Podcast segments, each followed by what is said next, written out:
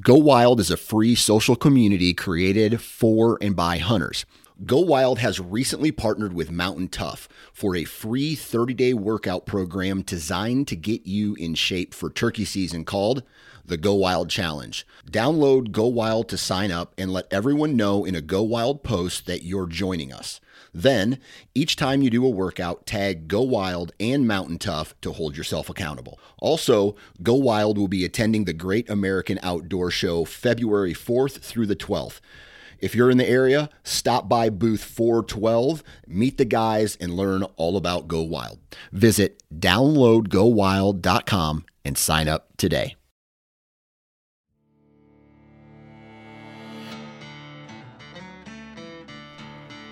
On today's podcast, I'm going to be recapping the Alabama hunt that I just got back from last week. I briefly mentioned it a couple times on earlier podcasts that I'd be driving down there for the Spartan Forge Veterans Hunt. And really, I just kind of want to, on the front end, acknowledge that that is the main intent of that hunt was to, you know, really help support that that event put on by Spartan Forge. Leading up to it, they had run a GoFundMe, and with the intent of raising money for a couple of different organizations and in conjunction with the hunt and you know the winners that were able to come down and hunt with the group they were able to raise over $5000 that went to uh, both living in the green and hungry heroes barbecue which are both organizations that help support uh, military endeavors so with that said i do want to give a special thank you to anybody who had donated to that event of the crew that was down there to meet up uh, slade johnston was the one who essentially hosted the trip for us down in alabama their whole family is is great. Uh, met a bunch of them. Slade's a really good guy. And then, of course, Bill from Spartan Forge was there, as well as a couple of other Spartan Forge guys like Johnny Stewart, Taylor Chamberlain, uh, myself, obviously, one of the engineers named Evan from Spartan Forge, Lee and Drew from Seek One, a mutual friend, Adrian Wilson from Tethered, and uh, Jason Red from Timber Ninja was also there for a while. And then we, of course, had the hunt winners of which there were three individuals as well as one more military vet who was one of Bill's friends. Now, for me going down to Alabama, it was a long trip, regardless of how I got there. I could either choose to fly or drive, and that's always one of the considerations when doing a long distance hunt like that. There's logistical challenges, I think, more so with flying. It's always preferable to drive if you're able to, but sometimes the amount of hours that you're on the road compared to the length of the trip and you know the amount of PTO that you have and all that sort of thing starts to weigh into the decision pretty heavily. I did decide to drive down there. It was about 18 hours, but then that allowed me also to kind of make the decision to spend a couple of extra days down there, so I wasn't just driving down there for a day and a half and then you know turning right back around. So I got down there before the rest of the group, and the first day I actually pulled up to some public land just to kind of do some hunting and scouting around there it was interesting because the landscape reminded me a little bit of like when I've hunted Mark Twain National Forest in Missouri, and it also, in some regards, kind of reminded me of where we hunted in Pennsylvania near uh, Johnny Stewart's place. Just the way that the hills rolled, the approximate steepness of the hills, and then just the tree and cover type. You know, they have a lot of pines down there, which was interesting. When they have clear cuts, it seems like pines are what grows back up as opposed to aspens or beech or something like that. But they did also have a lot of beech trees, and when I'd find scrapes, it was very common to find them under beech trees with those you know big yellow leaves.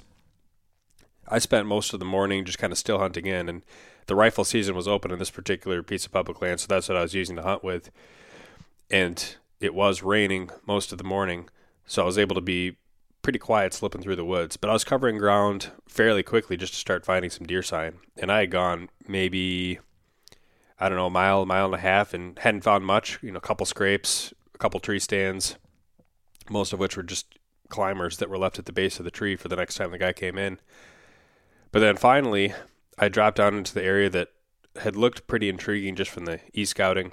It had a, a creek drainage running through, which in and of itself didn't really have a lot of deer sign. But then the hills dropped down close to the creek in one location, which made there be just like a, I don't know, maybe a 50 yard gap at its narrowest between the creek and the base of the hill and then kind of perpendicular to that, there was a private land boundary that had a clear cut that was grown up with maybe I don't know six, eight foot tall pines. So a lot of diversity just in that little back corner of the public. And I found three big scrapes in a line, you know, ten yards from one another, and that was the first place where it started to look like, hey, this is starting to look pretty good. uh, this might be the region where it makes sense, where you have a lot of dead space, a lot of dead space, and all of a sudden there's a pocket with a bunch of sign. So I slowed down and worked through that area a couple times, just sitting for 20, 30 minutes and moving real slow. And I ended up finding 17 scrapes. And when I drew a picture on them, a little polygon on the Spartan Forge app, it was like a 10 acre pocket. And I'm sure I missed some sign in there. Uh, but I did see one doe as well. She was, you know, kind of in a, a stare off with me at about 50 yards for a good couple of minutes.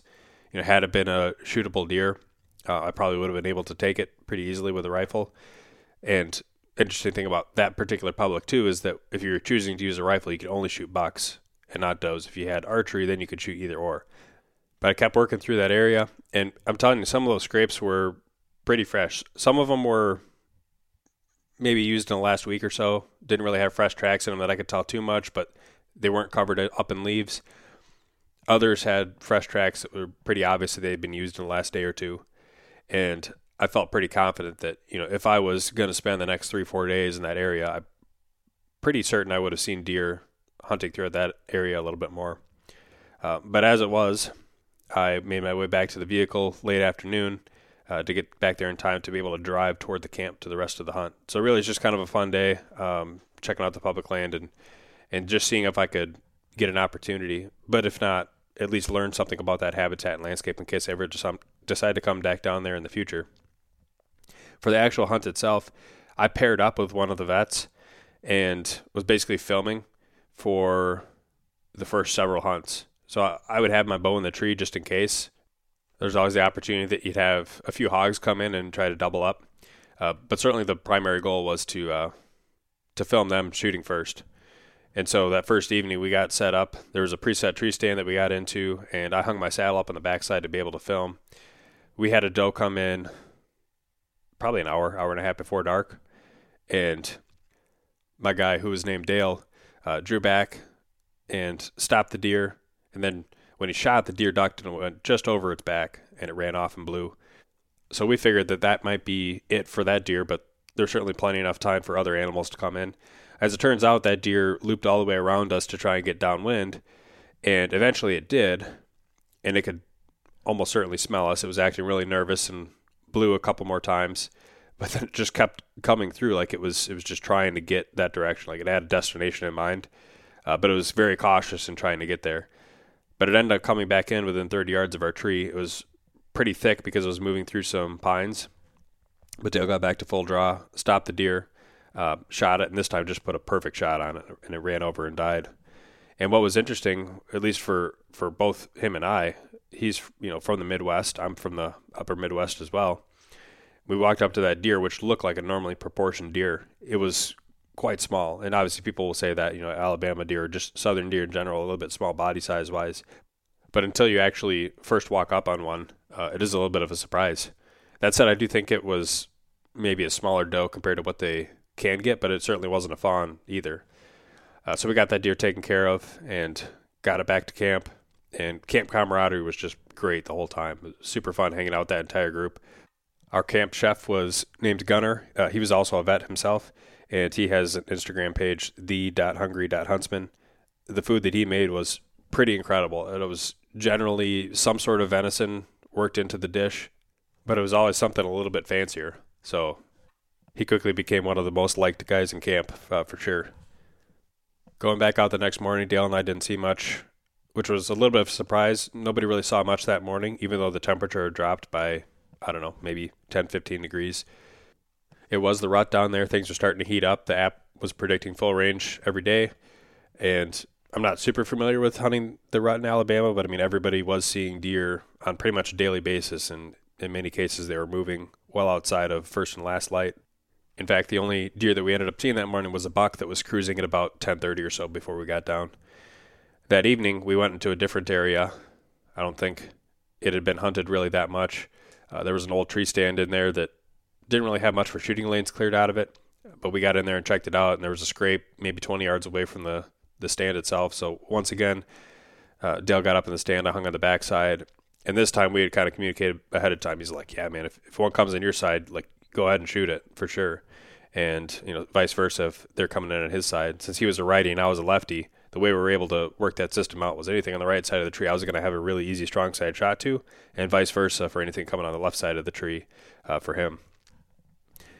Around maybe a half an hour before dark, a buck was chasing a doe really hard uh, through the timber, and they looped around us and were starting to come in. And it was getting you know darker and darker at this point in time. Uh, but the you could definitely hear the deer were going to be coming in. It's just a matter of what side of the tree were they going to come in on. They're coming in from behind us, and so I had my bow in one hand and I had the camera in the other. Dale grabbed his bow, and it eventually became apparent that they were going to come in on his side of the tree. So I put my focus to the camera and uh, getting it on the deer as it came through. And there wasn't much of a window to slip an arrow through, and he actually shot the deer walking, uh, hit it slightly far back, but it ended up going down in 50 yards anyway. And at that point, he was two for two and pretty much leading the you know informal total deer weight contest at the camp. The next morning, it was expected to rain throughout most of the day, uh, although we might have had you know a couple of hours of dry before the rain actually started. So we were talking with the the guys in camp and and Slade especially, and, and trying to get a feel for where'd be a good place to hang and hunt because we didn't necessarily want to go back to the same spot again. And Dale had equipment that he was able to use for a hang and hunt. I of course had my saddle gear, and there was a little tiny green field that nobody had really been hunting at that point. But with the wind direction, it was you know kind of a strange easterly direction and this area, you know, supposedly had hogs that were likely to be in the general vicinity. And to this point, nobody really seen much for hogs, which was surprising because they're definitely out there. You could see a lot of the sign from them rooting around, and they were getting trail camera photos of them at night. So they're definitely there. It's just a matter of seeing them. So this was a new place, and we're thinking, well, with that wind coming off that green field, and there's a transition line that you could see in the timber.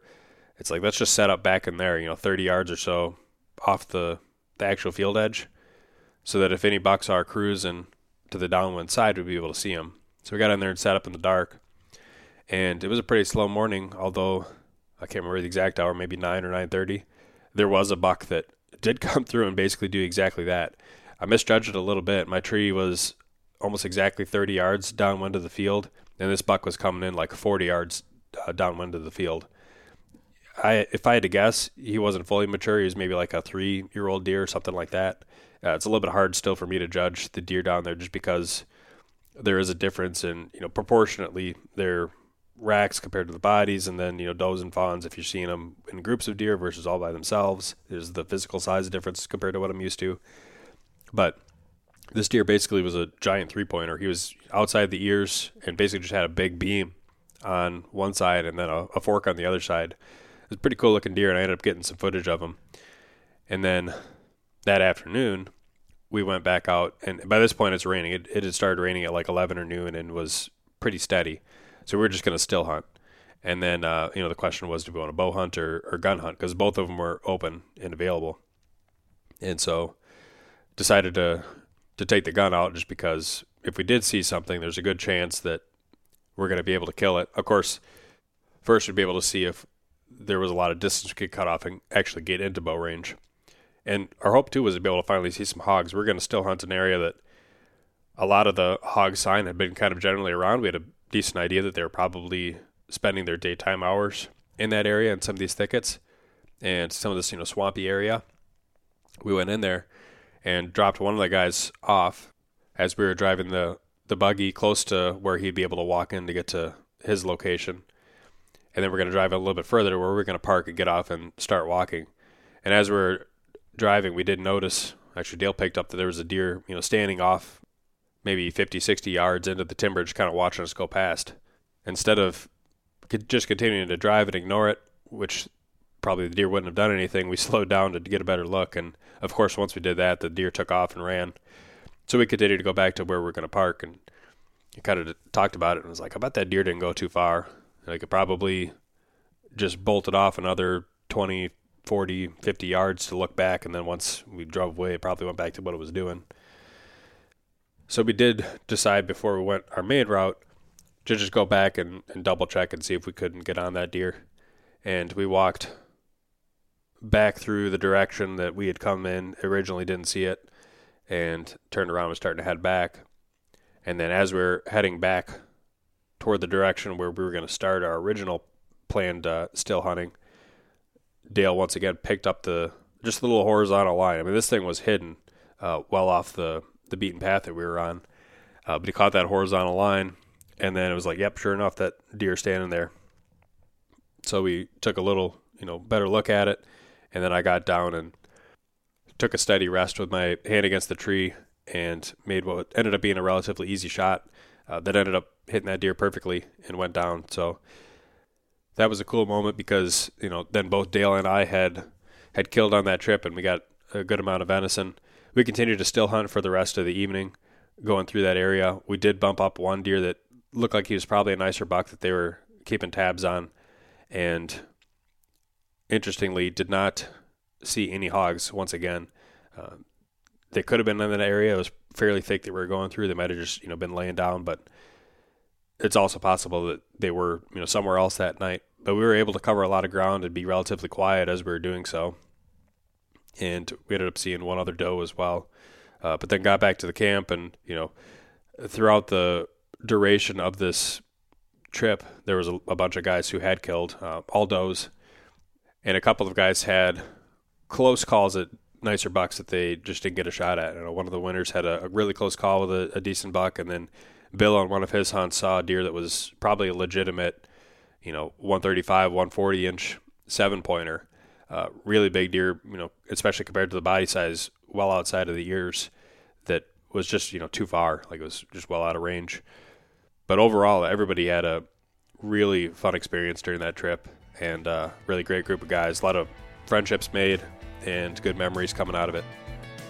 I think that hunts like this will continue to be a, probably an annual thing with Spartan Forge. You know, last year we had done one as well, but it was up in the the big woods of Pennsylvania, and I know that it's something that Bill takes a lot of pride in. Uh, put these things together to be able to give back to some of the military community in whatever capacity he's able to, and help bring awareness to some of those other groups and companies that are helping to support veterans. That'll do it for this week's episode. As always, make sure to follow the Sportsman's Empire on Instagram and Facebook, leave a five star review on iTunes, and if you're looking for additional content from myself, subscribe to DIY Sportsman on YouTube and hit the bell icon to be notified of new videos. You can also follow DIY underscore sportsman on Instagram. And with that, thanks for listening.